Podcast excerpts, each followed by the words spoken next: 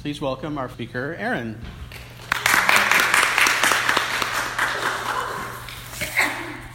Good morning, everyone. My name is Erin. I'm a compulsive overeater. Hi.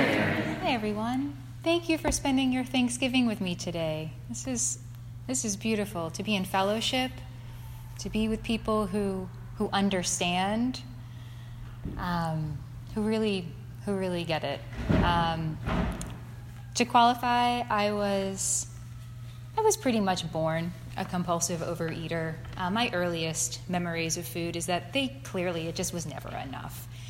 And I've heard people talk about Thanksgiving being amateur day for most eaters, and that completely resonates with me. Like, oh, honey, you have seen nothing. Um, what's what's kind of scary for me is it represents, I think, in our collective conscious, a lot of rules about culture and family and where we're from. And I know that I'm not alone in this. I've heard it in the rooms that some of us, the, the story can be painful. Um, it's a, a disease that doesn't have to, but can span generations.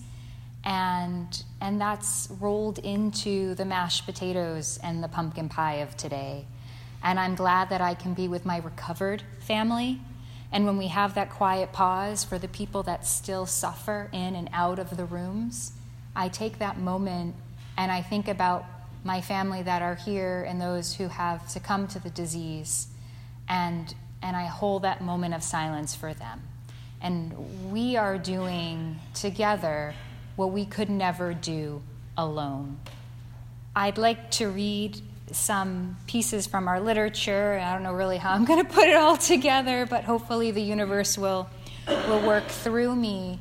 Um, but I was thinking about it this morning that I could have read this. I maybe could have listened to a podcast before in my dieting days and maybe had a good day of dieting, but it wouldn't be recovery. I need, I need for my recovery love and fellowship it won't happen unless I have. And I get that from family and friends, but it's a special kind of love in the rooms. It's people who understand, who have walked this road, who get that a cookie isn't just a cookie, it's the next six months of my life.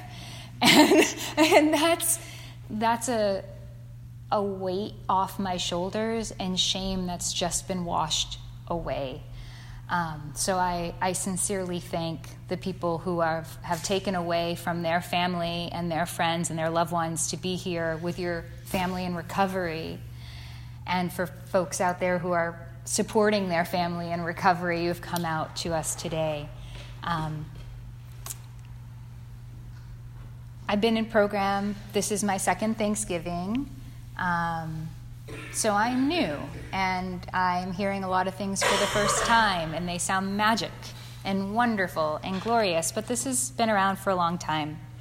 And I was researching this morning about Thanksgiving, and I found published in uh, Grapevine magazine, which is our lifeline for AA, a reprinting from 1949. Uh, Bill W. wrote a little blurb for Thanksgiving. Uh, a special note from Bill W. to remember our 12 traditions on the holidays. The idea is in the air that AA might adopt Thanksgiving week as a time for meetings and meditation on the tradition of Alcoholics Anonymous. The friend who hatched this notion tells you on another page why he thinks the idea good. I heartily agree with what he says and hope you will too. Pre AA, we Alkies could sometimes achieve that dubious state called sobriety, period. How bleak and empty this alleged virtue is. Only God or a dried up drunk can fully testify. The reason? Of course, every AA knows it. Nothing has taken the place of the victim's grog. He's still a man of conflict and disunity. Comes then the 12 steps of recovery, bringing to him a personality change. The shattered prospect feels reassembled. He now says he seems all one piece. We understand exactly what he means, for he describes the state of being at oneness. He is talking about personal unity. We know he must work to maintain it and that he can't stay alive without it.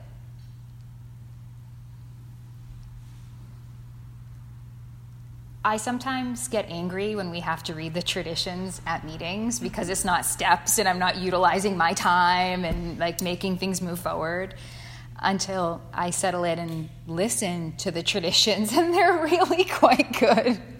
and um, being on Thanksgiving, thinking about unity, and here specifically that oneness, but again, um, that oneness for me can't happen without the wholeness of this fellowship in this group.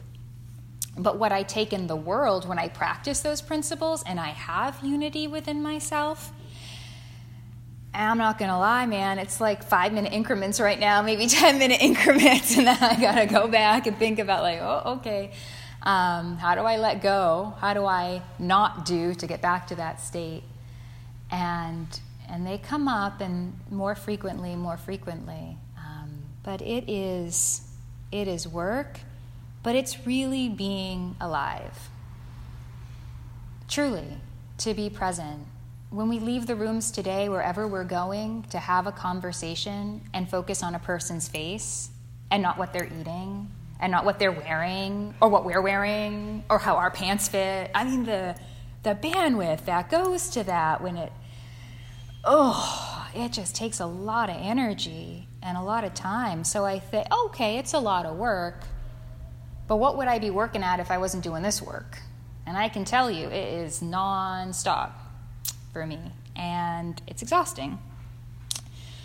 So it's easy for me to be like, well, maybe, maybe it's just a, there's an easier way, or maybe I'm all better. And, and then I, I like to look at this book. It's called Living Sober. I think it was published in the 70s. It's an AA book. And you got to take it with a grain of salt because sometimes they're like, oh, don't drink, have a candy. I'm like, oh, Jesus, that's terrible advice. That's not going to work for me. But, but some of them are really good advice. And, and the one that I was putting through this morning when I was thinking about it was number 20. And it's remembering your last drunk. And I'd like to read parts of it because I think it's awesome. Yeah, that's not a typographical error. The word is drunk, not drink, as you'll see. A drink is a term which has awakened pleasurable echoes and anticipations of millions of people for centuries. Depending on our age and our circumstance which surrounded our first experience with alcohol, we all have various memories and hopes, sometimes anxieties, aroused by the thought of a cool beer, a bullshot, a gin and tonic, a boilmaker, a sip of wine, or whatever. Here we can easily insert all of our favorite lovely holiday meals or treats, quote unquote treats. Uh, repeatedly, in the early drinking of most people, the anticipations were fully met by the desired drink, and if that happened often enough, we naturally learned to think of a drink as a satisfying event, whether it gratified our need to conform to a religious custom, quenched our thirst, graced a social occasion, relaxed us, stimulated us, or gave us other kind of satisfaction we thought. And then he goes on to explain other uh, particular individuals' experience with it the warmth on a cold day of youth, glamorous surroundings, a new lover, new clothes, um, almost taste the next thing that comes when they have this particular thing. Although perfectly natural, such mental images are now for us misleading. Those were the ways some of us began to drink and if that had been the whole truth of our drinking history, it is unlikely that we could have developed much of a drinking problem. A searching, fearless look at our complete drinking record, however, shows that in the last years and months, our drinking never created those perfect magic moments again, no matter how often we tried for them. Instead, over and over, we wound up drinking more than that, and landed in some kind of trouble as a result. Maybe it was simply inner discontent, a sneaky feeling that we were drinking too much.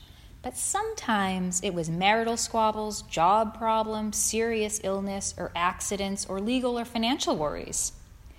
Therefore, when the suggestion of a drink comes to us, we now try to remember the whole train of consequences of starting with just a drink.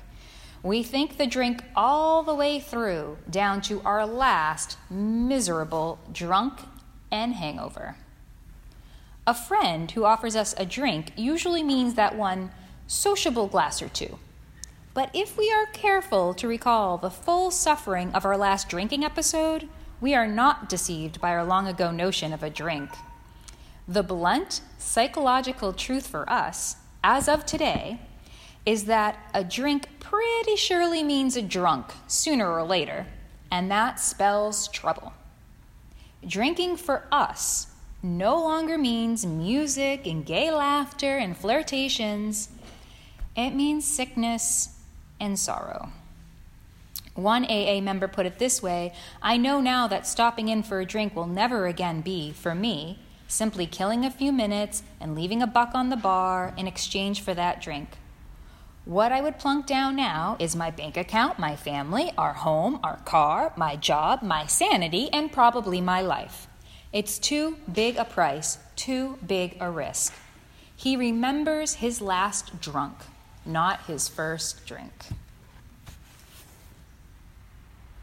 And for some of us, we're going to be going to beautifully laid out tables and the perfect china and the white linen and the, oh, I love the aesthetics. Oh, the holidays, it's gorgeous. And I can enjoy that. I can enjoy the table and I can enjoy my one abstinent plate of hot, nourishing food.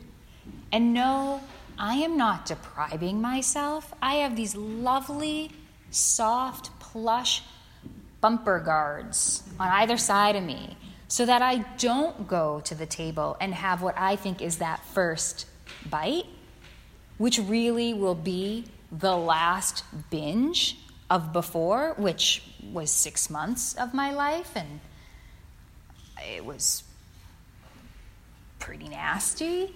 Um, it's a disease of amnesia, though. And culturally, we have such reverence for food. We put it in beautiful serving, and it has conscious. It's Norman Rockwell, America, beautiful. And and to me, unfortunately, I didn't get dealt that hand in the cards I was dealt in life. That's not what it looks like for me. And and that's not what it looks like for us. And that's okay. Because we have these beautiful promises. We do and they happen. And then we can be there for our family and we can sit at the table. Might see some of their dysfunction through a new lens, which is, you know, is what it is. Um, but the beauty in our program is we learn how not to interfere with other people's progress, and we can take that with our family. We don't interfere with their progress, and we let people have, we don't take opinions. I mean, again, the traditions are beautiful, right? I have no outside opinions on what my crazy friends or family should really do with their lives if I follow the traditions. What a gift. What a gift. I can just show up and see what's there that I can relate to as loving and kind and appreciate that. Abstinently, clearly. It's really lovely. Truly. And when I get confused, I can just go to my crumpled up little commitment to abstinence pamphlet and it tells me what to do. And I go, I'm cultivating humble gratitude for having discovered I have an eating disorder. Uh, okay. and that we, we found OA when we did. Uh, and, that's, and that's what I do. And I accept as natural that for a period of time, and it can be a long one, I'm going to have cravings because I'm a compulsive eater. I go to every meeting, and, and what do I say? My name is Erin, and I'm a compulsive overeater. I don't say I'm Erin, I'm all set. I don't say I'm Erin, I'm fine. I say I'm Erin, I'm a compulsive overeater because that's that's who I am. That doesn't change. And that's that's humility. Is to accept the reality that is. That's my definition of humility. Is to accept the reality that is, not Erin's reality. And and sometimes that can be more challenging to swallow than other days. Um, but that's why fellowship is so beautiful. Because we can share in, in this path together, and the good and the bad. Because what's the alternative? So I was looking for gratitude quotes in For Today. I love this daily reader. I read it every morning, the For Today for Today. And I meditate for 10 minutes, which is hard. It's hard to turn off the chatter. But then I can listen to what might be the next right action. And then I follow up with another reading, and then I go out on my day. And this one is from June. They're all great. I mean, you could randomly pick anyone and it would be amazing. Unhappy is the man, though he rule the world, who doesn't consider himself supremely blessed. Seneca. The fact that I am here at all is a blessing. Would I have chosen not to be born? That is the alternative. The fact that I no longer have to compulsively overeat is a supreme blessing. Indeed. Continuing the way I was going, I might not still be around today. That makes each day a gift. The habit of complaining, of wishing things were different, is nothing more than a way of ensuring depression and misery. As I expose this and other destructive habits to the 12 step program, asking God to remove them, I can allow myself to be happy. I am coming to realize that it is not life that owes me something, it is I who owe something to, to life.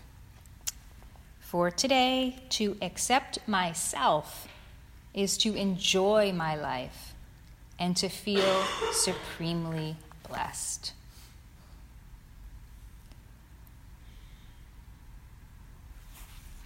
This Thanksgiving, I feel so supremely blessed to say, My name is Erin, and I am a compulsive overeater in a room full of my fellowship, my family and to feel love. Not conditional love, not neurotic love, but imperfect, showing up, humble love. And I hope that I can take all of this kindness and energy and I can go out in that crazy, wild world of ours and share that and have that be what I bring to life instead of pissed that I can't eat pecan pie. And if I can live five minutes of my day with that feeling, I have lived a good day. What's going to happen from that seed? I don't know. But the beauty is, it's not up to me. I don't run the show. I'm not the director. I'm not planning the screenplay. I, it's fine. But I am responsible for my footwork.